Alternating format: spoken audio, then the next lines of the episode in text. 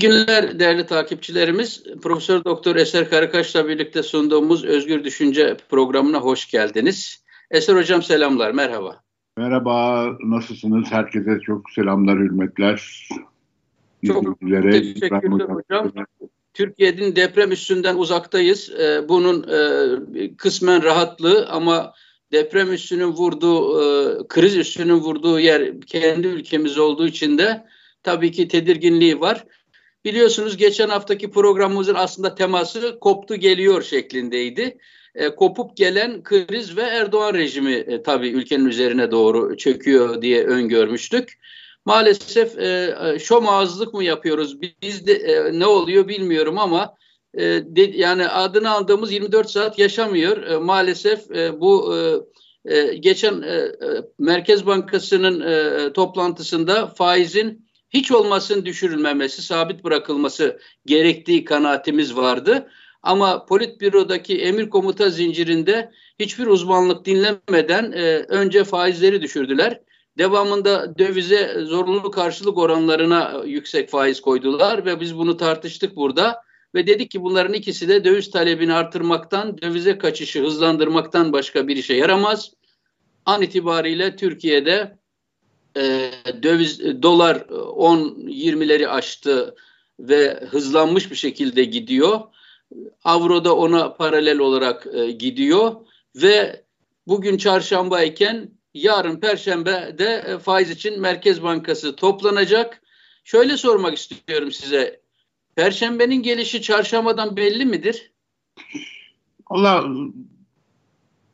normal olarak öyle olması lazım ama Türkiye'de kararlar o kadar irrasyonel alınıyor ki, o kadar us dışı e, tercihlerle alınıyor ki bir şey söylemek mümkün değil. Yani birisi ikna eder bugün Erdoğan'ı. E, ya 10 lirayı geçti dolar, 10-25'i gördü. Dolayısıyla aman bu sefer bir, ke bir kezlik bari dok dokunmayalım faizlere diye ikna ederse bu akşam çay kahve içimi sırasında o da arıyor herhalde Merkez Bankası'nı ya da birisi arıyor saraydan. E bu sefer arttırmayın, düşürmeyin diyebilir. Yani dolayısıyla yani şimdi hocam senin bu soruna rasyonel işlerin rasyonel işlediği yerlerde cevap verilebilir ancak. Doğru. Anlatabiliyor muyum? Yani çarşamba, perşembenin gelişinin çarşambadan belli olması işlerin belli bir mantık silsilesi içinde gitmesi demektir. Çok doğru. Burada öyle bir şey yok ki. Birisinin aklına ne esiyor o anda? Yani tam esmek diyorum ben buna yani. Onu e, şey kullanmadım yani rastgele kullanmadım. Aklına ne esiyorsa o oluyor. Yani onun için e, valla Perşembenin gelişi çarşambadan belli de olmayabilir. Çok doğru. E, fakat hocam e, ilginçtir. E, şimdi e, tabii ki e, çarşamba belirsizliği var e, ama son tahlilde şunu da görüyoruz çok açık. Yani bazıları Erdoğan'ın sizin ifadenizle aklına estiğini yaptığı şeyin adına kulp takmaya ve ona bir model üretmeye çalışıyor sonradan. Ona tabiri caizse bir akıl elbisesi giydirmeye çalışıyor. çalışıyorlar evet. Halbuki şu an olup bitenin adını tam net söyleyelim. Ee, yolunu kaybetmiş, pusulasını kaybetmiş, Hocam. korkunç bir okyanus fırtınasının kopmak üzere olduğu küresel denizde e, deniz fenerlerinin çalışmadığı, yanlış sinyal verdiği sahipsiz bir ülke konumunda sürükleniyor şu an. Aynen, aynen. Ama yani hiçbir kurumsal şey kalmamış. Ben bugün bir yazı yayınladım şeyde. Komik bir yazı. Yani herkesin okumasını isterim. Çünkü yazının onda dokuzu bana ait değil çünkü. Sadece alıntı.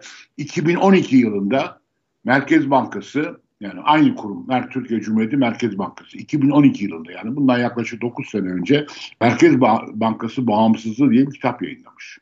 Onu buldum yayınlar içinde. Bir karıştırdım ne, ne gibi yayınlar yapmışlar diye. İndirdim kitabı internetten.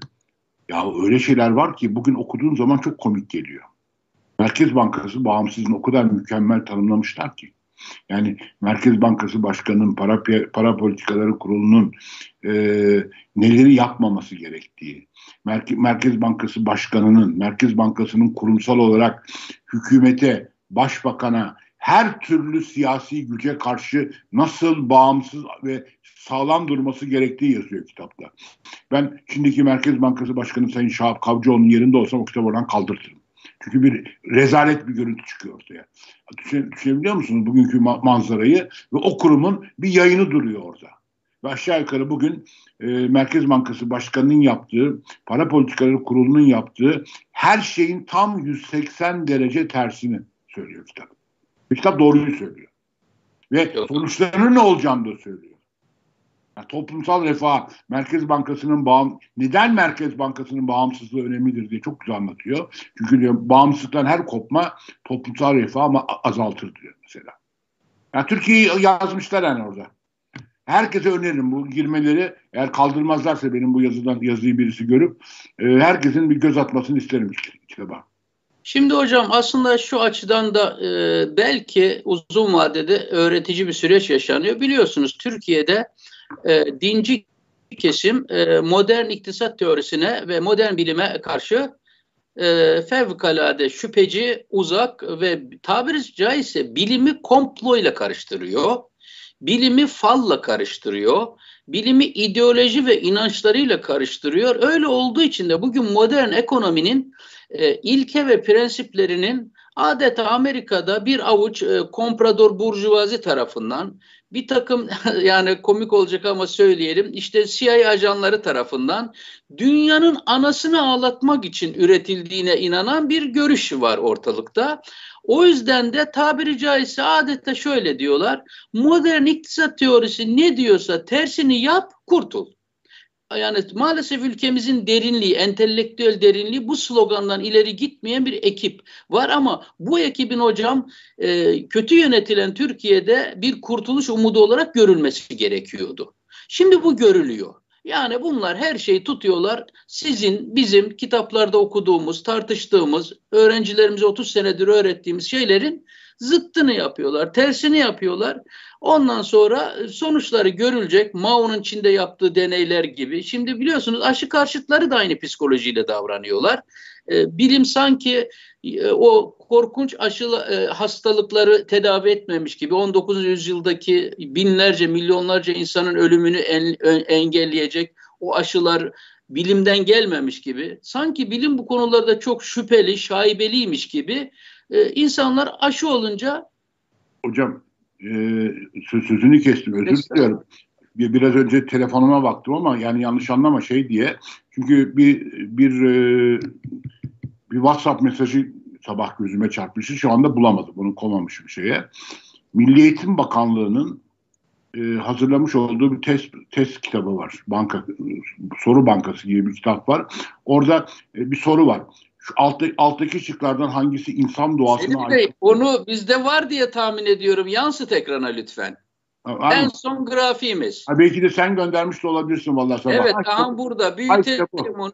Ha, ha, çok vallahi hocam Allah razı olsun. Hocam sizin adınızı okuyayım soruyu. Bu çok iyi bir yere geldi. Bu şimdi Türkiye'nin içinden geçtiği ve Türk milletinin geleceğini karartan bir konjüktüre işaret ediyor. Soruyu okuyorum hocam. Diyor ki soruda bizim eğitim aldırmak için liselere gönderdiğimiz çocuklarımıza Milli Eğitim Bakanlığı ey millet, ey halkımız şu soruyu sormuş. Evrende her canlının bir yaratılış amacı vardır. Allah Celle Celaluhu evreni ve içindeki varlıkları özellikle insanı bir amaç için yaratmıştır.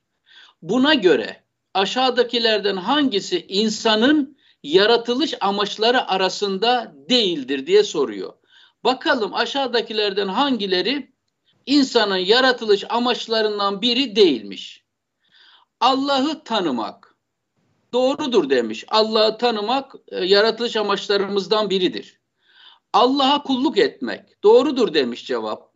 Ya bunun için yaratıldık. C şıkkı dünyanın bir imtihan yeri olduğunu bilmek parantez içinde başınıza gelen zulümlere ve haksızlıklara boyun eğmeye getiriyor. O da diyor bizim yaratılış görevlerimizdendir. Son şıkkına geçeyim sonra D şıkkını okuyacağım. En son şıkta diyor ki Allah'ın varlığına ve birliğine inanmak. Bu da diyor bizim yaratılış gerekçelerimizdendir. Peki yaratılış gerekçelerimizden olmayan nedir aşağıdakilerden? Bilimsel araştırmalar yapmak bir Müslümanın, bir kulun işi değildir diye bir cevap koymuşlar ve doğru cevap bu hocam. Bir Müslüman bilimle Taliban iktidara geldi ilk bunları söyledi hocam değil mi? Evet, evet. Kadınları üniversiteden attı, bilim adamlarını kovdu, kızları kapıdan döndürdü. Dedi ki şeriat kimseye diplomada sormuyor. Kadınlardan bilim adamı da olmaz. Biz şeriatçılar olarak diplomaya da eğitime, bilime de çok da önem vermiyoruz dedi. E, önem verdikleri başka şeyler var çünkü. Evet hocam. Bu devranı yaşıyoruz hocam. Bu konjüktürü yaşıyoruz ve bunu ekonominin her alanında ben size bir şey anlatayım. Çok komik hocam. Ben Marmara Üniversitesi'nde verdiğim derste e, ben e, tabii e, muhafazakar kesimden bir iktisatçı olarak da bir şekilde tanındığım için böyle bir grup öğrenci bana geldiler dediler ki hocam tamam senin ekonomi dersine giriyoruz ama biz çok iştiyaklıyız, öğrenmek istiyoruz. Dersin dışında bizimle İslam ekonomisi konulu bir tartışmalar yapar mısınız? Bir kitap okuyalım sizin rehberliğinizde. Ders haricinde de biz bunları da öğrenmek istiyoruz. Baktım çok motiveler. Benim de gençliğimde İslam ekonomisi çok ilgimi çekmiş ve okumuş bulunuyorum. Aşağı yukarı bütün temel yazılanları okuduğumu söyleyebilirim o konuda. Ondan sonra olur dedim. Sonra bunlar bir süre sonra hocam benim dersime hiç gelmemeye başladılar. Sebebi ne biliyor musunuz? Ee, İbrahim Hoca bize modern iktisat anlatarak beynimizi yıkıyor ve bizi kirletiyor diye dersimi terk ettiler. Daha sonra o çocuklar o hiç derse gelmemiş ve gelmedikleri dersten sırf zihni sorunları nedeniyle kalmış olan o grup çocuk AKP teşkilatlarında heder olurken beni de ihbar ettiler hükümet karşıtı derslerde konuşuyor diye. Düşünsenize ben bütçe açığı eleştirdiğim zaman, enflasyon eleştirdiğim zaman, yolsuzluk eleştirdiğim zaman ihaleleri eleştirdiğim zaman o kadar anlamaktan acizler ki hoca hükümeti eleştiriyor dediler. İşte o da bizim ihraç nedenimiz olarak e, karşımıza geldi döndü dolaştı zaten. Evet. Ama e, dediğim gibi işte bilimsel araştırma yapmak insanın şeyinde yok ama e, sana programa girmeden önce de sohbet ederken programa başlamadan önce bir konu bir konuyu açtım. Neler var ilgi alanlarında ben şimdi sana söyleyeceğim yüksek bir enflasyonlu süreç yaşıyoruz. Yani bu TÜİK'in resmi oranı bile çok yüksek. Yani Hocam hiper enflasyona gidiyor Türkiye. Öyle, öyle bir görüntü var maalesef. Yani bu, Şimdi nereye gittiğimiz belli değil daha doğrusu. Senin çok güzel söyledin. Yani bir okyanusta böyle şeyler e, her türlü pusulası şaşmış, bozulmuş, e, işte sinyal işaretleri çalışmayan bir gibi Allah bilir nereye gidiyor yani. Biri bilemiyor. Karaya da vurabilir, açıkta kaybolabilir, bat her şey olabilir. E, bu enflasyon şeyi içinde işte sürekli olarak biliyorsun bu, bu zincir marketlere bir şey geldi. Bir soruşturma geldi şeyden. E, rekabet kurulundan ceza aldılar. Onun içinde şey yapıyorlar. E, temize götürdüler falan ama şimdi bunların arasında bu bununla ilgilenen insanlar da var. Fiyatı bu zincir marketlerde standart tüketim malları arasında yani özellikle meyve sebze içinde fiyatı en az artan hatta hiç artmayan bir ürün varmış. Halbuki bizim çocukluğumuzda falan da lüks diye bilinen bir ürün. Muz. Oo, muz mühim. Milli mesele hocam. Ne biçim konuya geliyor? Muzun fiyatı artmıyormuş. Şimdi merak etmişler. Yani insanlar, insan, tabii normal bir insanın aklına böyle şeyler gelmez. Niye muzun fiyatı bu kadar ucuz diye yani. Çok çok ucuzmuş. Şu anda bir sürü üründen yani mukayese edemeyecek ürünlerden yani şu anda Almanya'da Fransa'da şeye git bir markete git işte muzla elmanın bir nispi fiyatı vardır değil mi? Aşağı yukarı dünyanın her yerinde biraz öyledir o özel bir şey yoksa o nispi fiyat değişmez. Ondan çok çok çok fazla değişmez diyeyim. Türkiye'de çok, tamamen kopmuş yani muz en ucuz şey aşağı yukarı bütün malların nispi fiyatı şeye göre artmış muza göre yükselmiş.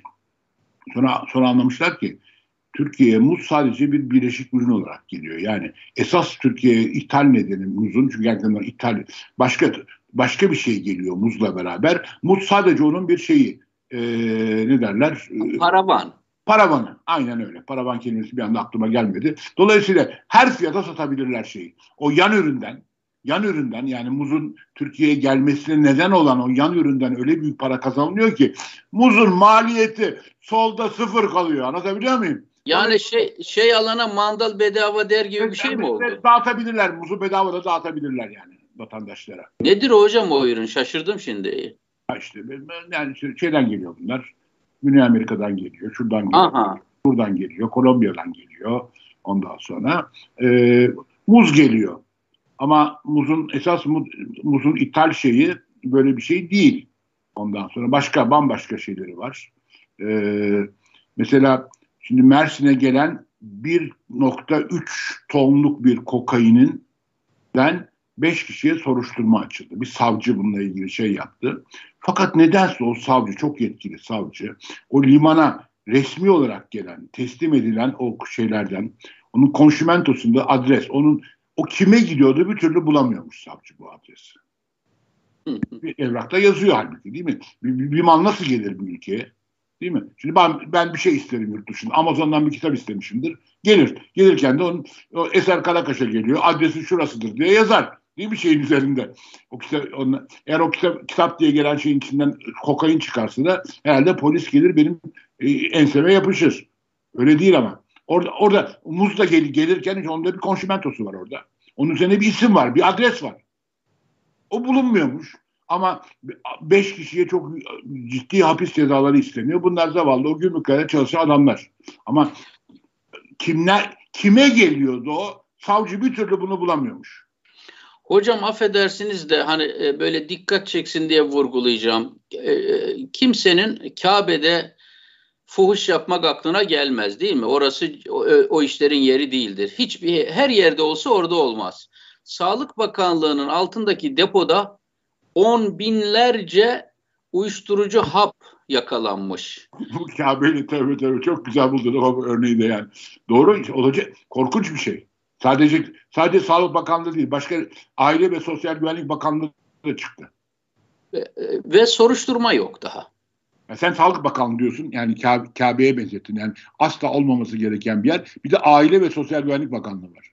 E, yani belki de ben karıştırdım ama ikisi de aynı kategoride. Kadın Bakanlığı var. Orada çıktı. Yani şuraya bakar mısınız? Yani şuraya bakar mısınız? Bakanlık birimlerine çıkıyor uyuşturucu. Ve bunu birisi Sağlık Bakanlığı, birisi Kadın Bakanlığı, Aile Bakanlığı. Evet, demek ki hocam ilginç. E, muz gelince e, biz e, pudra şekerinin geldiğini de anlayacağız Anladım. oradan. Muza döküp yiyorlar. Yani. Çok ucuza geliyorsa, bu doların bu fiyatına rağmen çok ucuza satılıyorsa demek artık onun fiyatının bir önemi yok. Onu bedava da dağıtabilirler. Yani dikkat çekmesin diye bedava dağıtmıyorlar herhalde. Evet, e, gelen muz çürümeyecek ki yanında pudra şekeri de getirilebilsin. Evet, E, muz ithalatı devam etmeli yani. Devam etmeli. Onun için ucuz fiyattan markete satıyorlar. Belki çok ucuz diye talep artıyor. Daha çok muz getiriyorlar. Şimdi fiyatlara girdiniz hocam. Ee, Erdoğan dedi ki biz ekonominin kitabını yazdık. Şimdi kitabını yazdıkça tabii halkın da canını e, okuyor. Şimdi e, e, bu son zam sahna maalesef artık tümüyle halkın hani necessity istediğimiz zorunlu e, tükettiği malla grubuna geldi artık. Yani şeker zammı gibi, yağ zammı gibi. Bugün bir karikatür gördüm. Bu e, eski Türk filmlerindeki bir replikten alınmış. Erkek e, kıza diyor ki canım sana çiçek yağı alayım mı? O da diyor ki o da diyor ki ay yine çılgınlığın üzerinde bugün. yani e, Türkiye maalesef bakın e, una e, ekmeğe de zam geldi ve şu an itibariyle e, e, insanlar ucuz ekmek kuyrukları artık ülkenin her yerinde görülmeye başlandı. E, yağ, ekmek, süt, şeker hepsi bu kategoriye girmeye başladı. Tabii bir de hocam e, yine e, bence e, önemli bunu söyleyelim. Belli asgari ücrete bir seçim zammı geliyor. Seçim zammı yolda. Fakat bu garip bir şekilde hocam mesela müsiyat diyor ki enflasyonun en az yüzde on üzerinde olmalı. Enflasyonun ne olduğunu zikretmiyor. Çünkü e, e, politbürodaki efendileri kızar diye ona siz karar verin diyor. Ne diyecekseniz enflasyona deyin işte o diyeceğiniz rakamın 10 puan üzerinde e, asgari ücrete zam yapın. Ama bir şey daha diyor. O enflasyon üzerindeki 10 puanlık yapacağınız zammı biz iş adamlarından almayın. Onu da gidin milletin cebinden alın, ödeyin ki biz bol kazanalım. Emek maliyetleri artmasın bizim için. Hocam e, dünyanın neresinde İş adamının ödeyeceği asgari ücret ya hazineden ödenir ya da para basılarak ödenir. Böyle bir şey olur mu ya? Böyle bir şey olabilir mi? Böyle bir şey olabilir mi? Yani müsiyatın da böyle bir taleple gelmesi yani inanılacak bir şey değil yani. Yüzsüzlük şey hat safhada yani. Hakikaten. Müsiyat, hocam ben müsiyada 13 sene ekonomi baş danışmanlığı yaptım. Hatta diyebiliriz ki ilk defa ve son defa ge formel gerçek bir ekonomi danışmanlığı benimle alındı. Benden sonra da bitti. Bu kurumun iddiaları nelerdi? Hakça paylaşmaktan ne anlarlardı? Helalden haramdan neler anlardı? Şu, şu olup bitenler döviz Türk tarihinde 11 milyona çıkmış eski hesapla. Atılan sıfırlar yavaş yavaş dövizin yanına geri Türk lirasının yanına geri gelmeye başladı. 6-0 atmışlardı. Bir tanesini şimdi koydular. Hızla diğerleri gelecek mecburiyetten. Ve ama şimdi bu insanlar sessiz sedasız zulmün parçası, sömürünün parçası. Bunların Allah'ı nasıl hakikaten, nasıl bir ahiret ve hesap gününe inanıyorlar? Bunlar nasıl yerli ve milliydiler? Nasıl hakça kazanım, adil paylaşım diyorlardı? Yani inanılır gibi değil ama e, kesinlikle e, asgari ücret artışı hocam verimlilik artışlarından kaynaklanmalıdır. Tabii, tabii. E, aksi takdirde kimse bu enflasyonun önünde duramaz. Yapılan son zamlar, vergi bindirmeleri bir de seçim e, e, korkusu nedeniyle yapılacak asgari ücret zamlarıyla birlikte birleşince tabii ki bir de döviz üzerinden ithalat mecrasından gelecek etkiyle birlikte önümüzdeki dönemde bir korkunç bir enflasyon dalgası halkın canını okuyacak yani bir Fransız iktisatçı vardır. 45 yıl önce Nobel almıştır. İlk Nobel alan Fransızlardandır. Yani Gerard Debreu'den sonra Maurice Allais diye e, çok eski bir iktisatçıdır yani artık çok az da konuşulur artık. Yani, yani şey de geçti. Ama o enflasyonla ilgili ki yani onun yaşadığı dönemler işte 70'lerin yani bu Nobel aldığı dönemler galiba 70'lerin başı yani. O OPEC kriziyle birlikte e, dönemde ve şey derdi enflasyon enflasyonun temel nedeni e, ücretlerin marjinal verimliliğin üzerinde olmasıdır derdi. Süper. Temel nedeni budur ve değişmez derdi. Maurice wow. Tabii Nobel Şimdi, almış iktisatçı yani öyle, öyle bir sıradan bir iktisatçı değil. Ya Şimdi enflasyon her nerede olursa olsun, nasıl olursa olsun temel kaynağı e, e, emisyondur, para basmaktır diyen e, Alan Greenspan gibi parasalcıların yanında Burada çok farklı bir e, perspektif önümüzde var. Bence ikisi de e, başka bir yerden enflasyon olgusuna çok güzel katkı. Evet, evet, evet. Evet, evet. Hocam e, e, ekonomiye e, tabii ki program akışında yine karşımıza gelecek biraz sonra fakat ben e, bir aydın olarak e, bu e, Kılıçdaroğlu'nun helalleşme tartışmasını e, katılmak istiyorum doğrusu. Ben E, buna katılmamak mümkün değildir. Türkiye'nin gerçekten böcek gibi sırt üstü düşüp çırpınıp çırpınıp bir türlü bir daha ayağa kalkamadığı yere ilk defa e, doğru terminolojiyle bence dokundu. Öyle doğru yere dokundu ki Erdoğan çıldırdı. Erdoğan, e, gazap tanrısı Erdoğan adeta varlık nedeni halkı ayrıştırmak, şiddet ve nefreti yaymak e, haline gelmiş olan Erdoğan bu helalleşme lafını duyunca, tokalaşmak lafını duyunca, kucaklaşma lafını duyunca çıldırdı. Çünkü hatırlayalım hocam Erdoğan tam da bu söylemle iktidara gelmişti. Ve Erdoğan ve Erdoğan ne diyerek iktidara gelmişse işte 3Y'den tutunuz da kardeşlik, helalleşme, e, bütün e, devleti halkın çocuklarını açma hepsini tersine çevirdi. E, dolayısıyla bir panik oluşturdu. Yani Erdoğan ona diyor ki Bak diyor sen diyor öğretmenleri, subayları, polisleri, bütün memurlarımızı Kılıçdaroğlu hedef alıyor, tehdit ediyor. Bilmiyor ki Allah'ın izniyle benim memur kardeşlerim, kamu görevlilerim bunlara papuç bırakmayacak. Halbuki Kılıçdaroğlu ne dedi? Yasalara uyun kardeşim dedi. Bu Erdoğan gidecek. Siz bir gün yasalara uymadan yaptığınız işlerin hesabını vereceksiniz. Yasalara uyun diyorum size dedi. Ve Erdoğan şunun farkında hocam. Erdoğan en az 5 milyon insanı zorla, cebren ve aç gözlükleri nedeniyle suç ekonomisinin parçası yapmış hocam. Bürokrat, siyasetçi, gazeteci, sıradan halk, vakıflar, dernekler onlara yedirdikçe yedirmiş, bunun karşılığında onları suçlarını taşıyan aktörler ve birimler haline getirmiş. Ve şimdi onlara diyor ki ya direneceksiniz ya da beraber batacağız. O yüzden de e, Kılıçdaroğlu'nun bir yandan helalleşeceğiz, bir yandan da ama hukuk başkadır, helalleşme başkadır. Hukukun soracağı sorular tabii, tabii, tabii, tabii. bakidir Ama biz incittiğimiz ve incindiğimiz insanlarla kucaklaşacağız. Hakkımızı da helal edeceğiz. Onlardan da helallik isteyeceğiz diyor. Bence tarihe not düşülecek çok, bir perspektif. Çok doğru, çok doğru şey yapıyorsun. Sen varlık sebebi olarak varlık böyle bir ifade kullandın. Sabah grup toplantısını izledim Kılıçdaroğlu'nun. Yani bugün salı günü olduğu için salı günleri grup toplantısı yapıyor. Konuyu ta varlık ver 1942 varlık vergisine kadar indirdi. Azınlıklardan özür dileyeceğiz dedi. Süper. Evet.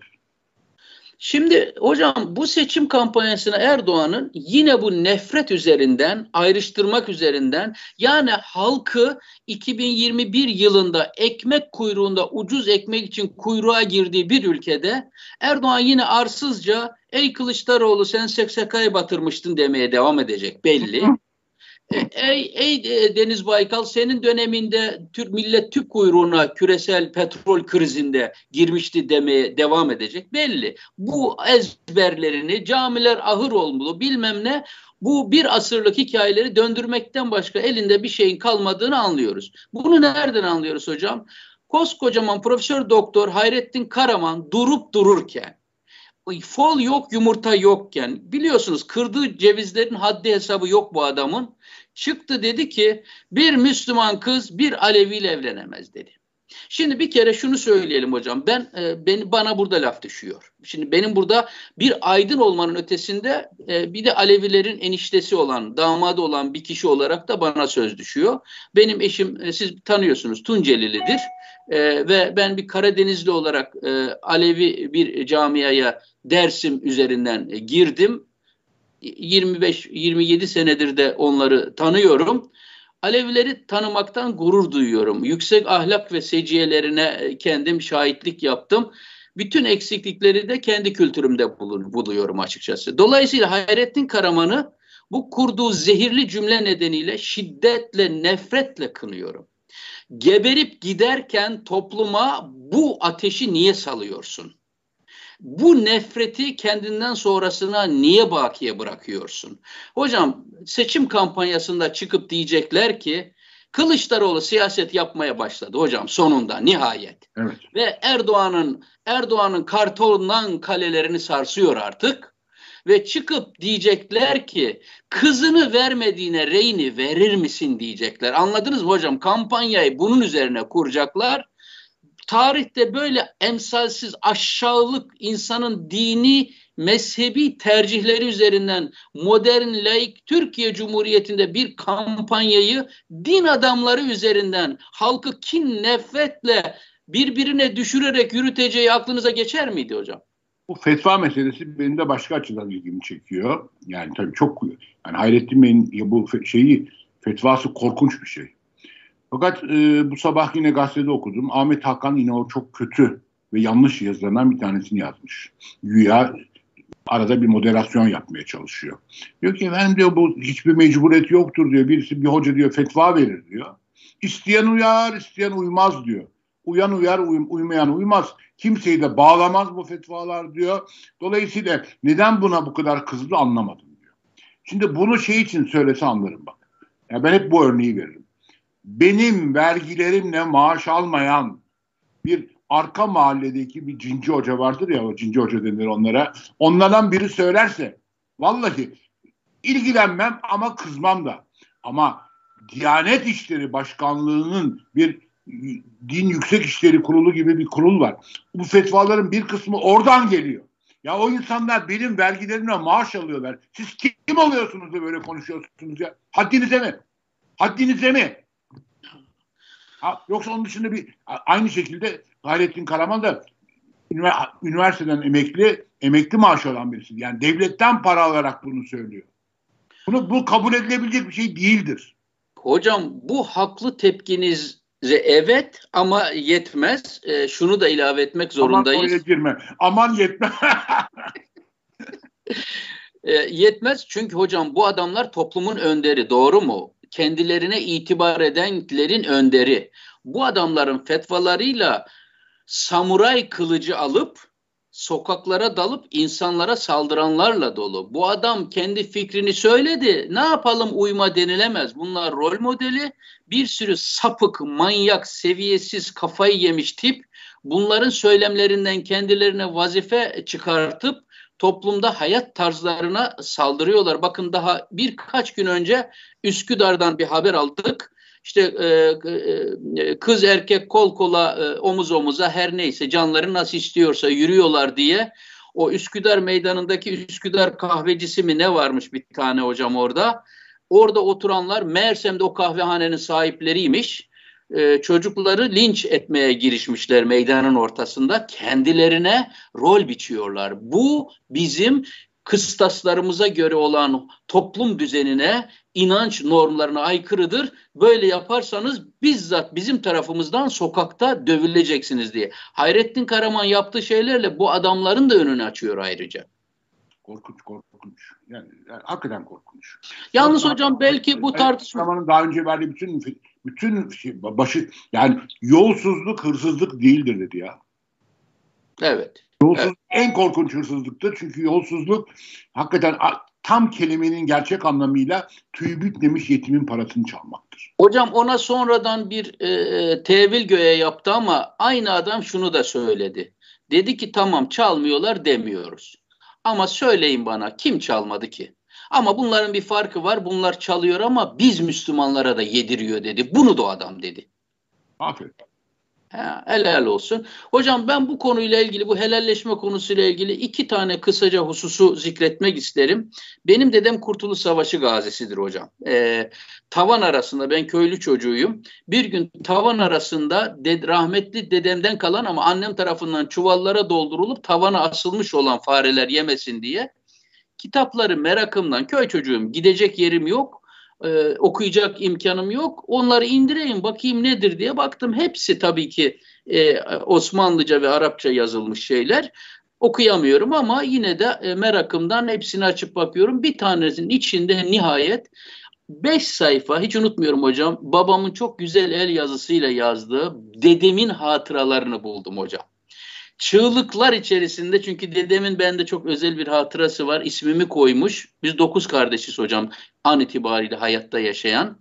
Ben e, sondan üçüncüyüm. Rahmetli dedem demiş ki anneme kendisine dair kendine dair bir gönül perspektifi var demek ki. Bu ailede bu çocukların içerisinde sadece bu okuyacak demiş ve onun için ben ona bir miktar harçlık bırakmak istiyorum demiş. E, böyle bir hatırası da var bende. Atatürk'ün ve İsmet İnönü'nün cepheden arkadaşı hocam dedem benim. Ne güzel, ne güzel. O babamın hatıralarından bunları gördüm.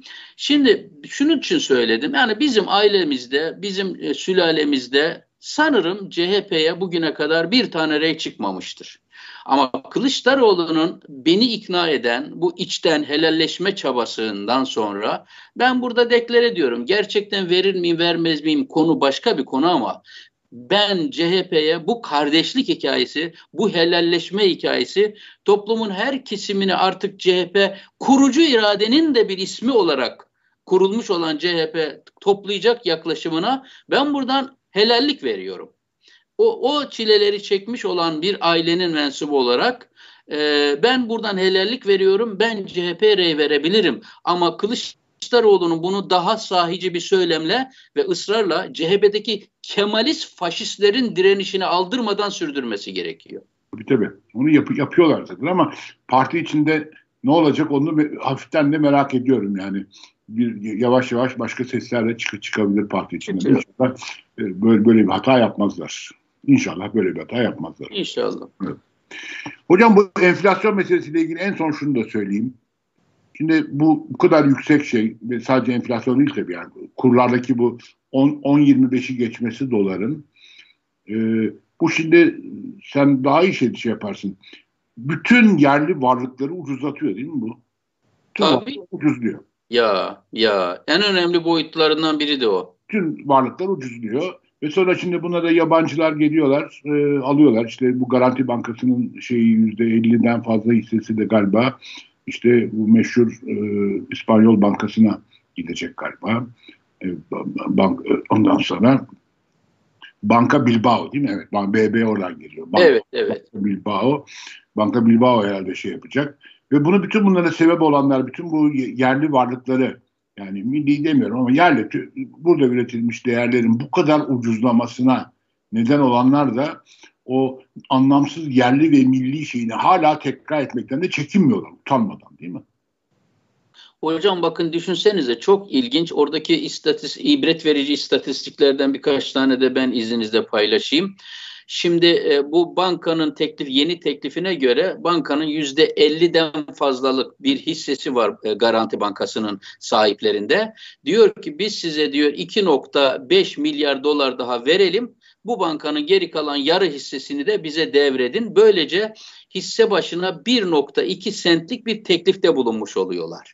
Şimdi bunun anlamı şu hocam. Sadece 5 yıl önce garantinin hisse başına fiyatı 2.2 sentten Şimdi 1.2 sente geriledi. Yarı yarıya azalmış, düşmüş. Evet ve dolayısıyla e, bankanın tabiri caizse e, toplam değeri e, 2013'te 22.4 milyar ederken, milyar dolar ederken 2013 yılında daha an itibariyle Garanti Bankası'nın e, maalesef toplam değeri sadece 5 milyar dolara düşmüş durumda. Evet Türk milletinin elindeki hikaye budur. 10 sene geçti aradan tek parti iktidarı geldi. Bu kardeşinize verin görün ne olacak dendi. Ne olacağını gördük. Türkiye'nin 23 milyar dolarlık bankası 5 milyar dolara düştü ve yabancılar mal toplamaya geldi. Sanırım mal toplamak üzere ağzının suyu aka aka gelenlerden biri de Recep Tayyip Erdoğan'ın 15 Temmuz darbe kalkışmasını finanse etti dediği, yandaş medyanın şerefsiz diye manşet attığı, İsrail'in uşağıdır diye manşet attığı, peygamberimizi bile Yahudilere sattı bunlar diye manşet attıkları Birleşik Arap Emirlikleri'nin kralı şu an sarayda oturuyor.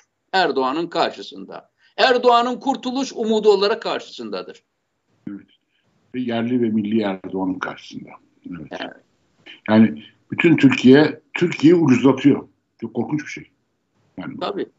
Çok korkunç. Şimdi aslında ihracatta böyle bir şey değil mi hocam? Halkın sofrasından alıp ucuz ucuz başkalarına veriyorsun. Aynen, aynen. Aynen. Bunun adında da ihracatla kalkınma modeli diyorlar. Bu kalkınma mıdır? Halkını yediremiyorsun. Halkını giydiremiyorsun. Halkını ulaşılabilir e, olmaktan çıkartıyorsun. Ama yabancılardan döviz gelecek diye. Benim geçen bir yakınım e, Türkiye'den ziyaretime geldi hocam. Durduramıyorum. E, Lidl, Aldi gibi ucuzcu olarak bilinen Alman marketlerinde durduramıyorum. Diyor ki ya buralar ne kadar ucuz diyor. Erdoğan, Erdoğan ise halkına diyor ki Avrupa'da raflar boş. Yani bu Avrupa'da raflar boş lafı da çok ona, ama ona çok gülüyorum. Yani bu nasıl bir mantıktır? Nasıl evet. bir şeydir? Yani anlamak mümkün değil. Ama kendi şimdi hizmet ödeneği, gizli hizmet ödeneğinde muazzam bir artış var. Artık örtülü ödenek lafı kalktı biliyorsunuz. Şimdi gizli hizmet ödeneği. Örtülü ödenek diye bizim çocukluğumuzdan beri bildiğimiz şeyin adı. Şimdi gizli hizmet ödeneği. İnanılmaz artışlar var. Ne yapıyor sence bu paraları Erdoğan? Hocam işte o yani bu tabiri caizse e, bu aslında siz bu soruyla lafı bu e, kamu özel sektör işbirliği projelerine de getirmiş oldunuz. Yani e, bunlar yolsuzluk, verimsizlik, para kaldırma, paralel yapılanmasını, e, TÜGVA'sını, TÜRGEV'ini finanse etme modeli olarak buralara aktarılıyor. Milyarlarca liradan bahsediyorum. Evet hocam. Dünyanın her yerinde vardır bir örtülü ödenek diye bu uygulama. Başbakanların elindedir bu. Mesela daha yeni bu Cumhurbaşkanı sistemine geçmeden önce o zaman Başbakan e, galiba Davutoğlu'ydu. Örtülü ödeneği ikiye böldü. Başbakanın örtülü ödeneği, Cumhurbaşkanı'nın örtülü ödeneği diye. Cumhurbaşkanı'na 2014'te gelir gelmez. Niye böyle bir şeye ihtiyaç duyarsın yani? yani hocam, yani, hocam şunu söylemek lazım. Yani belki onu helalleşme bahsinde de söylemek lazımdı ama bu açtığınız konu bağlamında da rahatlıkla söylenecek bir şey. Ee, yani niye böyle? Türkiye yöneten e, irade, şimdi sadece şu anki irade değil, geleneksel olarak iki şeye inanmıyor. Bir, diyor ki temel hak ve hürriyetler şeffaf bir şekilde eşit vatandaşlık statüsü herkese verildiğinde bu ülke bölünecek diyor. Yani Almanya'yı bölmeyip bir arada tutan, İsviçre'yi bölmeyip bir arada tutan, Japonya'yı bölmeyip bir arada tutan şeyleri Türkiye'yi yöneten elit, derin yapılar, her kimse onlar diyor ki yok. Dünyayı bir arada tutabilir. Bu demokratik standartlar Türkiye'yi böler kardeşim. Buna inanmak zorundasın. İnanmazsan darbe tertip eder başına çökerim senin diyor. İkinci bir şey daha var hocam. Ee, Türkiye'de bir anayasanın Türk devletini yönetmeye yetmeyeceğine inanılıyor. O yüzden de bütçe dışına çıkılıyor, örtülü ödenek oluyor, e, örtülü operasyonlar oluyor, gizlidir açıklanamaz diyor, milli sırdır diyor, devlet sırrıdır diyor. Ben bunu bilmiyorum. Ben Japonya'da da yaşadım. Şimdi işte Avrupa'da yaşıyoruz. Ya ben böyle lafları duymuyorum buralarda hocam. Ay. Anayasanın yönetmesine, anayasanın bir ülkeyi yöneteceğine inanmıyorlar. Ek bir şeyler istiyorlar. Hesap sorulmayacak, denetlenmeyecek, dünyada karşılığı olmayan erkler istiyorlar sürekli kendilerine. Gerçekten durum çok şey. Bütün kurumlar çökmüş. Bugün, bugün yine var. TÜİK'in şeyinde e, sitesinde e, bugün muhatabı kim belli değil ama herhalde ENAK yine. Bunlarla ilgili yani diyor ki çünkü şöyle bir iddia var galiba. Bir bölge temsilcileriyle ilgili bir toplantı yapmış şey e, TÜİK Başkanı. Bütün Türkiye'deki bölge temsilciliklerini toplamış Ankara'ya ve orada bir toplantı yapmış bunlarla. E, bir iddia doğru ya da yanlış bak bunun doğru olduğunu iddia etmiyorum ben. Doğru ya da yanlış güya onlara önümüzdeki dönemde enflasyon oranlarını açıklayacak gelen ham verilerin işte belirli bir şekilde gelmesi konusunda böyle bir böyle bir emir verildi diye bölge temsilciliklerine. Şimdi bu bir iddia olabilir, doğru olmayabilir. Ama eğer bu konuşuluyorsa, bu söyleniyorsa bir istatistik enstitüsü için e, İbrahim Hocam Şuyu bundan beter değil mi hocam? Aynen, aynen şuyu bu kundan beterdir. Yani bu söylenebiliyorsa yani hem burada, burada e, bir de iki şeyden çok korkmak lazım. Bir tanesi şuyu bu kundan beterdir. Bir de yine Türkçe'ye çok sevdiğim bir laf vardır. Yani o da şudur. Yani Allah yakışan iftiradan korusun diye. Süper. Hiç duymamıştım hocam. Aa, ben bu lafı çok severim. Allah yakışan iftiradan korusun. Wow. İftira olabilir bu TÜİK'e. Ama çok yakışıyor. Ama yakışıyor. Ya. Ben şey demiyorum yani bu gerçekten bölge temsilciliklerini şimdi o şey, sitesini açarsan TÜİK'in göreceksin. Orada diyor ki TÜİK Başkanı yani kurumsal olarak bir açıklama yapılmış. Olağan bir toplantıydı bu diyor. Şuydu buydu diyor. Doğru da olabilir bak hiç bilemiyorum yani. Bunu kimse bilemez daha doğrusu. Ama maalesef böyle bir şey TÜİK için konuşulmaya başlanmışsa TÜİK bitmiş demektir artık. Hocam bu vesileyle şunu söylemek isterim. Ya sen, ama sen çok özür dilerim sözünü kestim. Çok özür Sen çok güzel söyledin yani. Sağlık Bakanlığı'nın de, depolarında eğer uyuşturucu bulunuyorsa hocam artık her şey olur. Şimdi hocam esas e, gürültü ne zaman kopacak biliyor musunuz? Erdoğan gidip de Erdoğan'ın verdiği ve henüz devede kulak olan kısmını halkın öğrenebildiği, içerideki ve dışarıdaki büyük ihanetler, gerçek büyük soygunlar, kayırmalar, kurumsal çöküşler, esas yüzde 99'u iktidardan düştüğünde öğretildiği zaman Türkiye'nin dev krizi ortaya çıkacak. Yunanistan'da hatırlayın bunu daha önce konuşmuştuk. Yunanistan'da İstatistik Enstitüsü Başkanı gelip de Avrupa Birliği'nden gizlenen gerçek borçları, gerçek bütçe açıklarını, gerçek hırsızlıkları deşifre edince vay canına Yunanistan batmış meğersem denildi. Yunanistan orada krize esas başladı. Adam da sen milli sırlarımızı, hırsızlıklarımızı deşifre ettin diye soruşturma açıldı. Tekrar kaçıp geldiği Amerika'ya geri dönmek zorunda kaldı. Hocam Erdoğan'dan sonra Türkiye toplumu büyük bir travmaya hazırlansın.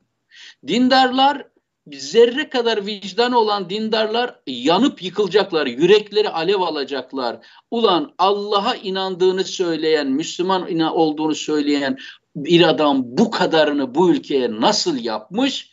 Biz nasıl desteklemişiz, nasıl suçmuşuz diye.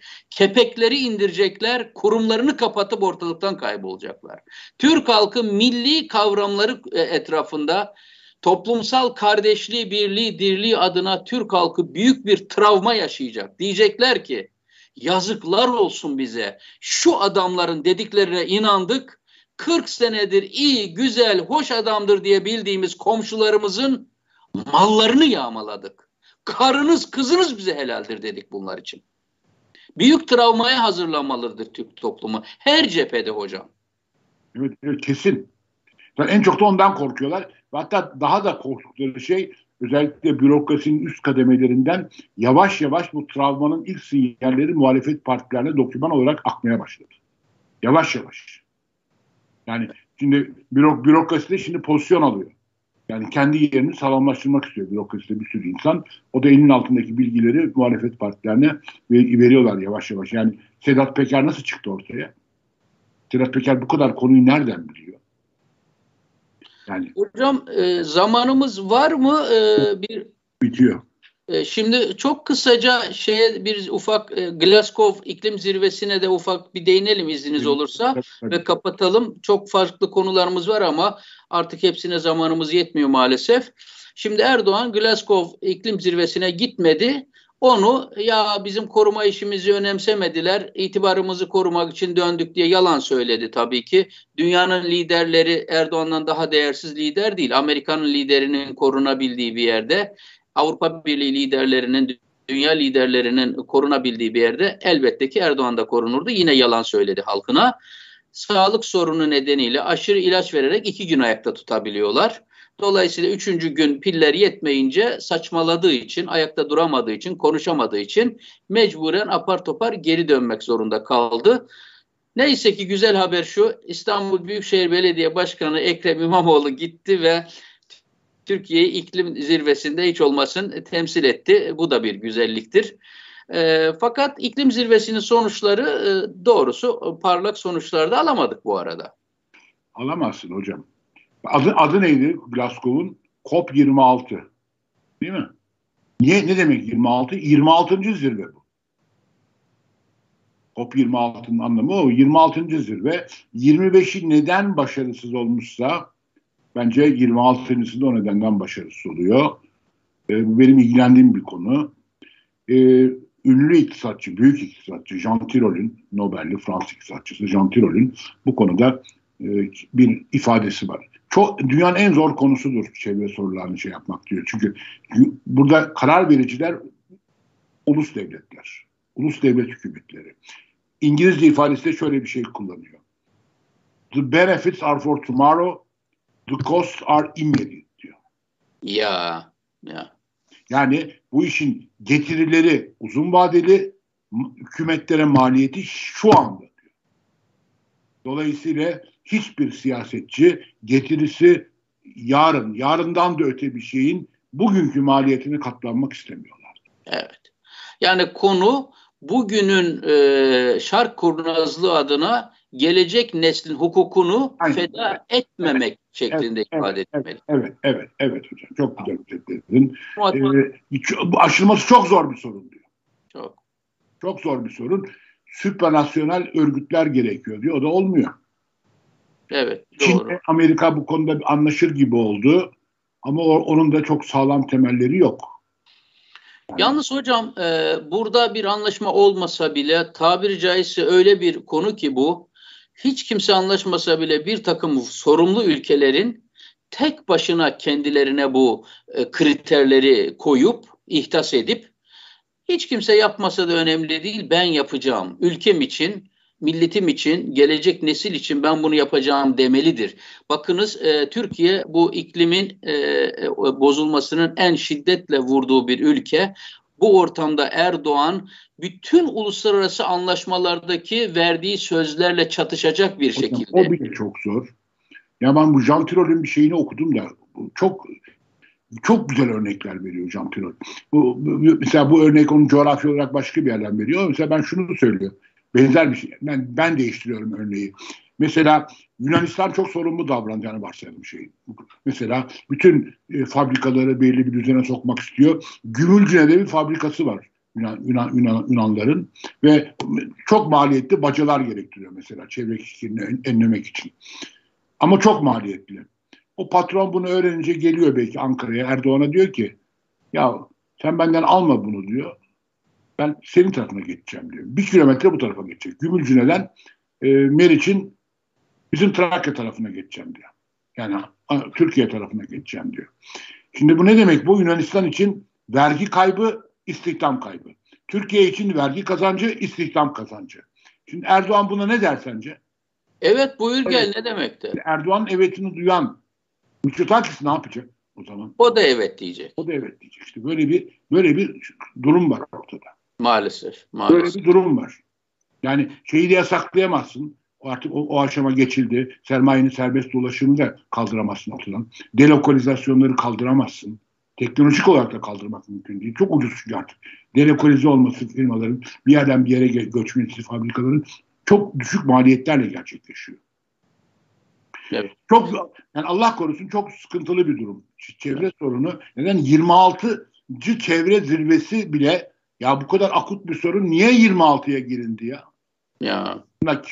Kyoto'dan başla işte hatırlıyoruz Rio zirvesi, Kyoto zirvesi, Londra, işte Paris geliyor arka arkaya. 26. COP 26. Hocam bu konuda halklar da e, sorumludur. E, e, otoriteryen popülist rejimler e, gelecek nesli düşünmezler, iktidarda kalabilmenin yol ve yordamını ararlar. Popülist halkçı söylemle de bunu gizlerler, kamufle ederler.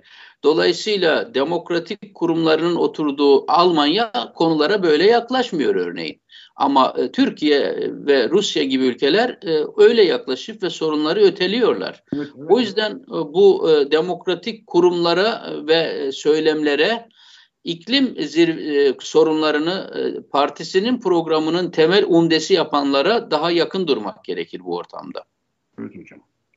Bu çevre meselesi benim de çok aklımı karıştırıyor. Çok okumaya çalışıyorum. Önüme geçen her şeyi topluyorum.